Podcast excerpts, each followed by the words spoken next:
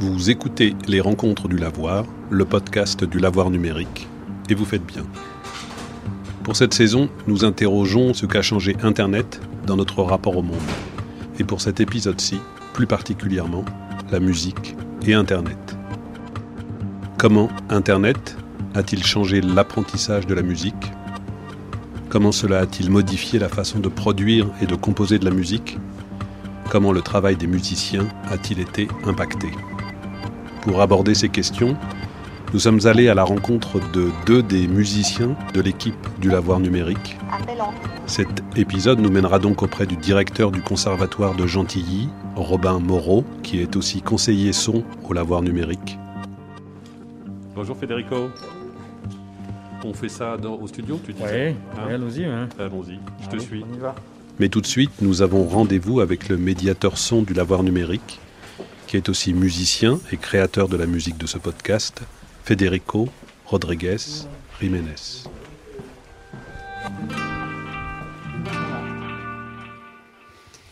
Alors là, Federico, tu es dans ton espace de travail, euh, dans le studio son du Lavoir numérique. J'aimerais bien qu'on fasse un, une espèce de bond en arrière mhm, au moment où tu, tu, te mets à la musique. Tu peux nous décrire l'endroit, le moment? Bon, bah, l'endroit, c'est un endroit très grand et chaotique qui s'appelle Bogota, Colombie. C'est là où je suis né et grandi. Et je, moi, je viens pas d'une famille de musiciens, particulièrement.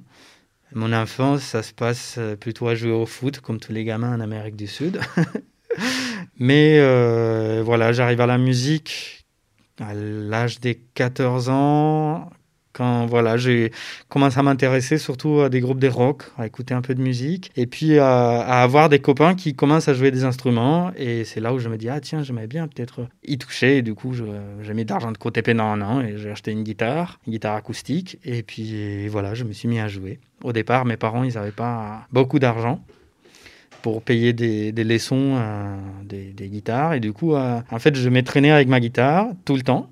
Et j'étais, euh, ben, j'avais des copains qui jouaient déjà, et du coup j'ai passé mon temps à leur prêter ma guitare pour qu'ils me montrent ce qu'ils jouaient. Et moi, j'ai imité finalement ce qu'ils faisaient. Et c'est comme ça que j'ai commencé euh, un peu cette aventure-là, qui ça fait déjà pas mal d'années. À quel moment Internet, ça arrive au niveau musical bah, Internet, Internet arrive à la maison à peu près au même moment que la guitare. Il y a une drôle de conjonction hein, là, maintenant que tu poses la question. Et pour moi, au départ, c'était juste un endroit dans lequel je pouvais euh, faire des trucs bêtes, faire des recherches sur Google, etc. Mais à peu près quand j'ai 15-16 ans, je m'aperçois qu'il existe l'MP3, que c'est un format comprimé de musique. Et du coup, là, je me dis, ah ok, il y a, y a peut-être quelque chose à faire sur l'Internet qui a un rapport avec la musique. Ça, dans un premier temps. Mais aussi que j'avais accès à des partitions. À l'époque, enfin, je ne savais pas tellement bien lire la musique, c'était des tablatures. Et du coup, euh, tu téléchargeais des tablatures. Et à l'époque, j'écoutais, euh, ben, enfin, allez, sans honte, j'ai, hum, j'ai joué beaucoup de métal. J'aimais beaucoup la, musique euh, forte, rock. Et du coup, bah, toutes les chansons que j'aimais bien, je les apprenais à regarder des tablatures sur Internet. Et, voilà, c'était une première approche à comment, en rebondissant à nouveau sur l'idée de l'autodidactisme, comment Internet m'a beaucoup apporté pour mon, pour mon parcours autodidacte en tant que guitariste.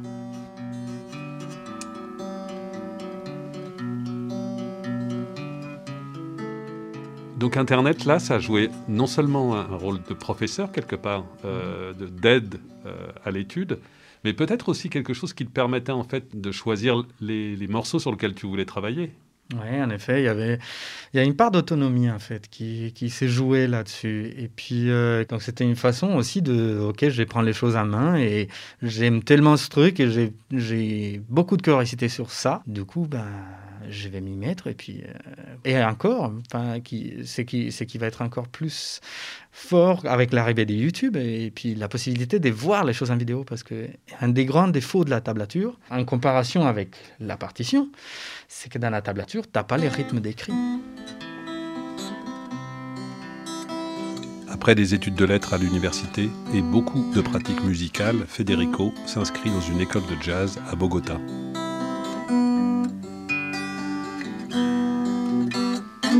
Selon toi, qu'est-ce que ça a apporté justement? Comment ça a modifié euh, l'enseignement, par exemple, dans une école euh, de jazz à Bogota, Internet? Bah, Ça a modifié beaucoup. Euh, je vais reprendre quelque chose que j'ai entendu dire là-bas à, un percussionniste et qui m'a marqué à l'époque, à l'occurrence. Il, parlait de comment on jouait les tambours dans la musique tropicale colombienne dans les années 70. Et il disait, à l'époque, comme ils n'avaient pas Internet, bah, ils ont appris tout à l'envers. Ils jouaient tout à l'envers. Ils n'ont pas vu les combinaisons des mains qui faisaient les Cubains, par exemple. Et avec l'arrivée d'Internet, bah, lui, comme percussionniste, il disait Moi, j'ai pu voir comment ils faisaient les Cubains et me rendre compte des erreurs qu'ils ont, enregistrées, qui ont été enregistrées il y a 20 ans par d'autres musiciens. Donc, euh, ça change dans l'enseignement que euh, bah, cette histoire d'autonomie et de faire l'école soi-même, c'est encore plus forte et encore plus flagrante, puisque là, à la place d'avoir juste un texte avec des chiffres et des traits, comme c'était la partition, là, tu as bah, tu as ça, mais aussi tu as quelqu'un qui joue en même temps. Enfin, tu peux le voir. Et puis, tu peux voir les gestes qu'il fait. Et puis, euh, là, tu peux carrément t'approprier de sa technique et puis apprendre de nouvelles choses. Federico, quand tu es à, Bogota, dans l'école de jazz, est-ce que tu as l'impression que tu es euh, sur la scène mondiale ou tu as encore vraiment l'impression d'être euh, à Bogota, en Colombie? Moi, j'avais toujours l'impression d'être toujours en Amérique latine, évidemment. Néanmoins, la réalité existe autour. Si je me souviens bien, à l'époque, je commençais à produire ma propre musique aussi. Et il y avait un site qui s'appelait MySpace. Et dans MySpace, tu crées un espace et tu avais deux types d'espaces, l'espace personne ou l'espace artiste. Et dans ton espace artiste, tu pouvais mettre ta musique. Et une des premières réactions euh, drôles que j'ai eues de, ce que tu exprimais, d'avoir de, cette fenêtre vers le monde et que la fenêtre était à deux sens, c'est de recevoir des commentaires des types qui étaient en Angleterre, en France, en Chine, sur ma musique, qui disaient euh, Ah tiens, j'aime bien ce que tu as fait dans tel morceau. Du coup, à l'occurrence, c'est pas comme, si je me sentais connu, mais en même temps, tu avais vraiment cette impression d'être partie de quelque chose de plus gros que de, de la culture qui t'entoure.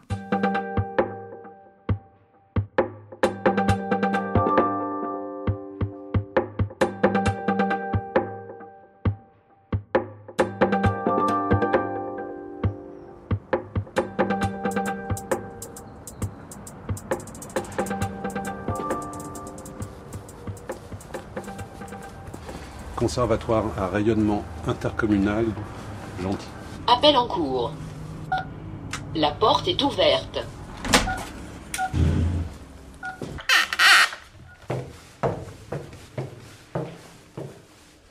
Bonjour. Bonjour. Monsieur Moreau, je sais pas si on serre la main. Oh, et hop, comme ça, ça le fait aussi. On est où là exactement? Donc au conservatoire de Gentilly, qui est un conservatoire intercommunal qui fait partie d'un réseau de 12 conservatoires répartis sur l'ensemble du territoire Grand Orly-Sainte-Bièvre. Donc euh, quand on parle de réseau, là, c'est pas juste une vue d'esprit, c'est vraiment euh, qu'on travaille en réseau, c'est-à-dire qu'on a des élèves qui naviguent d'un établissement à l'autre, qui ont des cursus multisites. Robin Moreau, depuis votre entrée au conservatoire comme professeur et puis mm. maintenant comme directeur, mm. qui s'est produit, c'est une espèce de révolution. Internet, c'est arrivé comment ici? Est-ce que vous avez souvenir que ça a été quoi les prémices de... Les prémices d'Internet, euh, disons que j'ai du mal à parler d'Internet sans parler du numérique d'abord, puisque la véritable révolution, en tout cas à mon niveau, ça a été le numérique, la numérisation des choses. Très paradoxalement, ça a été une manière de matérialiser le son. Alors qu'on parle de numérisation, on dit dématérialiser, et là en l'occurrence, la, numérisation du son a permis de le matérialiser justement par des représentations graphiques, par des représentations euh, diverses et variées, par la facilité d'échange, ce qui n'était pas du tout possible euh, avant. Donc le numérique est arrivé et ça a été la, véritable révolution. Pour exemple, ici, euh, l'atelier d'électroacoustique, c'était une pièce comme, celle-ci, couverte de, synthétiseurs analogiques, de fils, de patchs, de choses comme ça. Et lorsque le numérique est arrivé, eh bien, le studio s'est euh, fini par tenir dans un petit truc comme ça. C'est-à-dire un petit ordinateur Un petit ordinateur. Alors à l'époque, c'était des ordinateurs plus que modestes, hein, des petits Atari euh, qui avaient 1 méga de mémoire. Et comment vous voyez arriver le numérique euh, ici, par exemple? Est-ce que les, jeunes professeurs voyaient ça d'un bon oeil et puis les vieux professeurs se disaient oulala, le diable est entré dans la boîte? Comment vous vous rappelez? euh, Personne ne voyait rien du tout, à vrai dire. Euh, le numérique, je... là, c'est pareil, c'est difficile d'être politiquement correct, mais il est à peine entré dans les, dans les conservatoires, même dans celui-ci. c'est une bataille de faire entrer le numérique dans nos pratiques y compris pédagogique. C'est vraiment une bataille, c'est pas du tout dans les habitudes. Même si, même si par ailleurs, dans nos vies, le numérique a, plus que sa place, euh, dans l'enseignement, euh, pratiquement pas du tout. Sauf, sauf, et c'est là que les choses deviennent intéressantes, sauf depuis presque un an. La crise sanitaire a fait qu'il a fallu s'organiser autour de ces outils-là. Par nécessité, les uns et les autres s'y sont mis et s'y mettent. Et là, euh, j'y vois une opportunité fantastique justement de, mettre tous ces outils en avant. On a été fermé, euh, on a été un temps sans contact avec nos élèves et puis euh, voyant que les choses perduraient, il a fallu commencer à organiser la résistance et puis à, maintenir un, minimum de lien avec nos élèves. Donc bah, chacun dans son coin s'est plus ou moins organisé avec ses moyens propres pour, euh, pour euh, renouer le contact avec les élèves et pour euh, reprendre les enseignements. Ce qui m'a semblé le plus positif et ce qui m'intéresse le plus, c'est la réflexion que ça, ça, a pu occasionner, plus que les outils qui ont été mis en œuvre, parce que un outil, il il laisse qu'on en fait, à vrai. Certains, certains professeurs ont réussi à enseigner depuis leur téléphone mobile et, avec rien de plus compliqué que ça. D'autres ont développé des systèmes plus complexes, mais dans tous les cas, ils se sont tous posé la question qu'est-ce que c'est qu'enseigner? Comment, peut-on faire euh, face euh, à ces contraintes? Euh, Voilà. En revanche, la possibilité de, de, disposer et de mettre à disposition des contenus et de pouvoir les échanger, ça, c'est vraiment le plus que, a été observé par tout le monde. C'est vraiment la, possibilité d'échanger des contenus. Euh, la possibilité également de rentrer dans les foyers et donc de faire que les, familles se sont davantage investies dans les études musicales et, ou artistiques de leurs enfants. Euh, on peut dire que durant toute cette période, à chaque fois qu'un cours a lieu en, visioconférence, c'est quasiment toute la famille qui en profite. Et puis, et puis, donc, je parlais des contenus partagés. Alors, on était amené à travailler avec des gens euh, assez rapidement, géographiquement éloignés. Et là, pour le coup, ça a ouvert des nouvelles perspectives. C'est-à-dire qu'il ne s'agissait plus de travailler simplement avec le conservatoire d'à côté, mais euh, pourquoi pas avec celui de Tombouctou ou de n'importe où dans le monde, puisque, euh, hormis la barrière de la langue, il n'y a, pas de limite au partage via l'Internet. Et c'est là que c'est important, l'Internet, justement. Euh, c'est cette l'abolition des distances. Et euh, quand on me pose la question, euh, oui, alors Internet et musique, ben, c'est principalement ça. C'est euh, la, disponibilité immédiate des contenus. Et ça, c'est sans contrainte de temps, sans contrainte de distance. Ça, c'est une chose. Alors, les contenus, ça peut être pour faire de la création, ça peut être pour faire de l'enseignement, ça peut être pour faire de la diffusion, ça peut être pour plein de choses. Grâce au numérique, grâce à l'Internet, justement, on s'est affranchi des grandes majors euh, de diffusion. Il, est devenu possible d'exister en tant que créateur, euh, musicien créateur, euh, en dehors de ces grands circuits. Là, il devient possible d'être indépendant et, de, faire entendre ce qu'on a à faire entendre. il devient possible aussi, c'est une aubaine pour tous les autodidactes, hein, la mise à disposition de toutes ces données, de tous ces contenus ça a été euh, une révolution aussi dans l'éducation artistique. On a énormément de contenu. Autrefois, les contenus étaient, euh, étaient portés, étaient délivrés par des enseignants. Les enseignants étaient porteurs de contenu.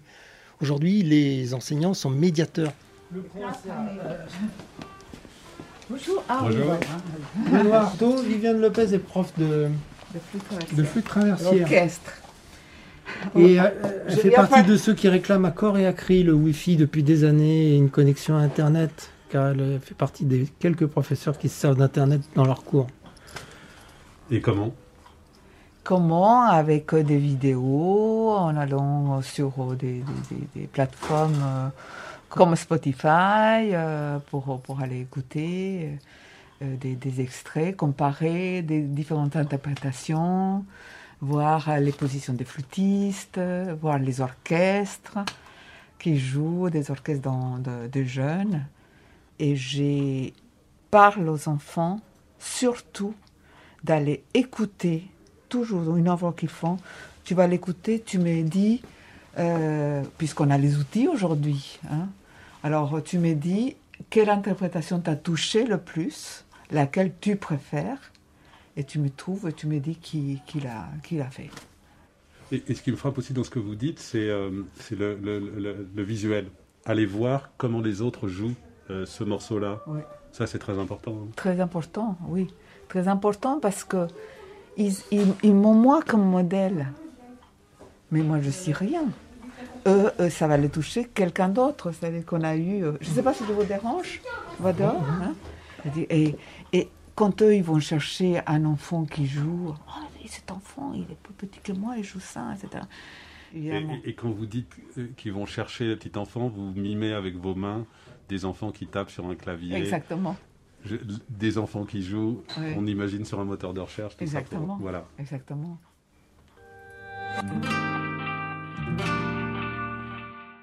Selon vous, Robin Moreau, est-ce que le, numérique et l'Internet ont changé la musique elle-même? Est-ce que ça a eu des conséquences sur la façon dont on fait de la musique, dont on compose de la musique? Ah, j'en suis convaincu. Au niveau de la composition, ça, sans aucun doute, bien sûr.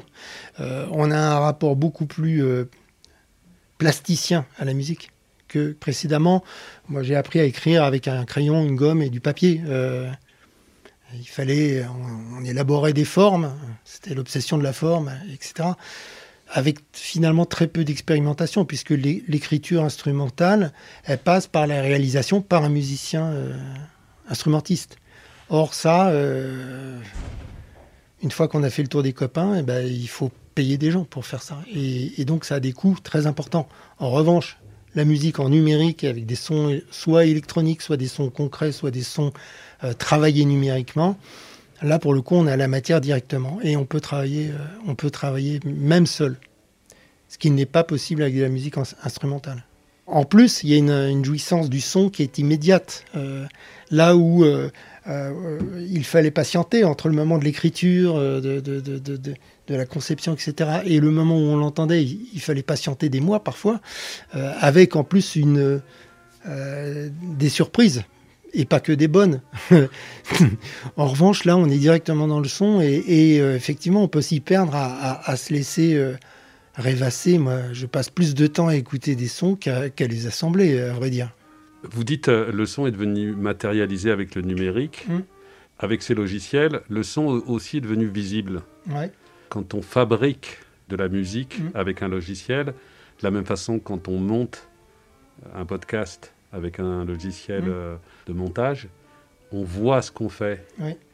Et Yann Parentoen, qui était un des grands créateurs radiophoniques des années 70 et 80, euh, lui disait, ben, en fait, euh, on travaille plus avec les oreilles, mais on les travaille oreilles, avec, avec les le- yeux. les yeux. Oui. Et il y voyait comme une perte. Et certain que la- l'approche est, est plus plastique. Quand je dis plastique, c'est pas la plasticité, c'est dans le sens art plastique. Euh, c'est vraiment une composition visuelle qu'on fait. euh, un, montage, et vous le savez aussi si bien, si ce n'est mieux que moi, un montage sonore, c'est, vraiment un patchwork. C'est, même parfois assez euh, beau à regarder. C'est, assez amusant de voir tous ces, petits fragments qui s'assemblent. On revoit des séquences, on les voit. Oui, mais alors après, il s'agit d'avoir euh, cette approche plastique et de savoir par moment euh, faire comme à, à l'instar du sculpteur, faire un pas en arrière et écouter, quoi, se servir de ses oreilles.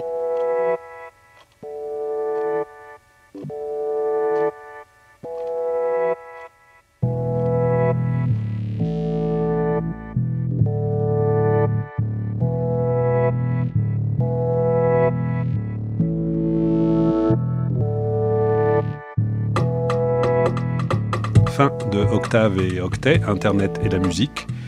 Deuxième épisode de la saison 2 des Rencontres du Lavoir. Avec Federico Rodriguez Jiménez, médiateur son au Lavoir numérique. Robin Moreau, directeur du Conservatoire à rayonnement intercommunal de Gentilly. Et la participation de Viviane Lopez Weber, professeure de flûte traversière au Conservatoire de Gentilly. Ce podcast est produit par le Lavoir numérique sous l'égide de l'établissement public territorial Grand Orly Seine Bièvre et réalisé par le studio de podcast Écran Sonore. sur une musique originale de Federico Rodriguez Jiménez, donc, et une production et réalisation de Benoît Artaud. Si vous avez apprécié, si vous avez aimé notre podcast, faites-le connaître par le bouche à oreille ou les réseaux sociaux. Merci de votre écoute et à bientôt.